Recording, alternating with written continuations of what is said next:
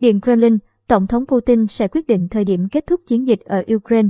Tổng thống Nga Vladimir Putin đã đặt ra mục tiêu cho chiến dịch quân sự đặc biệt ở Donbass. Vì vậy, ông sẽ quyết định về thời điểm kết thúc chiến dịch dựa trên hiệu quả và những kết quả thu được. Tuyên bố trên được đưa ra bởi phát ngôn viên Điện Kremlin Dmitry Peskov khi ông được hỏi về thời điểm kết thúc chiến dịch quân sự đặc biệt mà Nga đang tiến hành ở Donbass, miền đông Ukraine.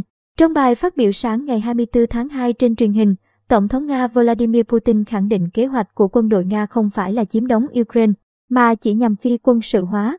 Tổng thống tuyên bố an ninh quốc gia của Nga đã bị tổn hại do sự mở rộng của Tổ chức Hiệp ước Bắc Đại Tây Dương NATO ở Ukraine. Ông nói thêm rằng Nga có nghĩa vụ phải bảo vệ các nước Cộng hòa ly khai Donetsk và Lugan khỏi các cuộc tấn công liên tục của lực lượng Ukraine. Dù Kiev liên tục phủ nhận cáo buộc đang nỗ lực giành lại vùng ly khai bằng vũ lực, Moscow đã công nhận Donetsk và Lugan là quốc gia có chủ quyền hôm ngày 21 tháng 2. Phát ngôn viên Dmitry Peskov tuyên bố Nga quyết tâm vô hiệu hóa tiềm lực quân sự của Ukraine.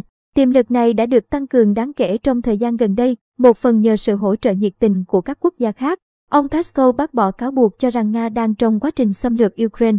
Ông nói rằng chiến dịch của Nga có các mục tiêu hạn chế là bảo vệ Nga và các khu vực ly khai. Tương lai của Ukraine sẽ do người dân Ukraine quyết định, ông Peskov nói. Sáng ngày 24 tháng 2, quân đội Nga đã phát động một chiến dịch đặc biệt nhằm vào khu vực miền đông Ukraine sau bài phát biểu trên truyền hình của Tổng thống Nga Putin. Bộ Quốc phòng Nga cho biết họ đang nhắm mục tiêu vào các cơ sở hạ tầng quân sự của Ukraine và sử dụng vũ khí chính xác cao. Moscow khẳng định sẽ không tấn công các thành phố của Ukraine, nên không có mối đe dọa nào đối với dân thường. Báo cáo từ Ukraine cho thấy các cuộc tấn công của Nga đã gây ra thiệt hại cho các căn cứ quân sự, kho vũ khí và một số nhà máy sản xuất vũ khí của Ukraine.